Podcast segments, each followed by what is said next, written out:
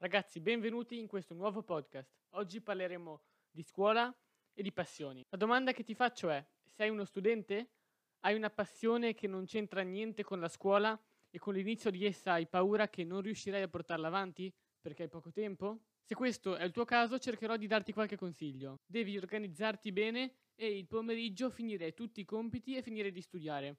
Così avrai la sera libera e potrai dedicarla alla tua passione. Volendo però potresti andare a dormire presto, in modo tale da svegliarti la mattina seguente, presto, verso le 5 magari, e lavorare alla tua passione.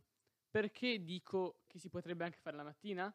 Perché dormendo il nostro corpo si riposa e riprende le energie. Quindi la mattina saremo energici e avremo la mente fresca. Ma ti ricordo che c'è anche il fine settimana, durante il quale potresti dedicare la mattina alla scuola il pomeriggio e la sera alla tua passione. Durante il fine settimana, avendo più tempo, ti consiglio di portarti avanti, in modo tale che se durante la settimana ci sono imprevisti, tu ti sei già portato avanti e non devi preoccuparti. Quindi se hai una passione a cui tieni veramente e che vuoi portare avanti, il tempo lo trovi. Se ti organizzi bene e riposi bene, durante la giornata sarai più tranquillo e avrai le energie giuste per affrontare la giornata nel modo giusto. Ti ringrazio per l'ascolto. Alla prossima!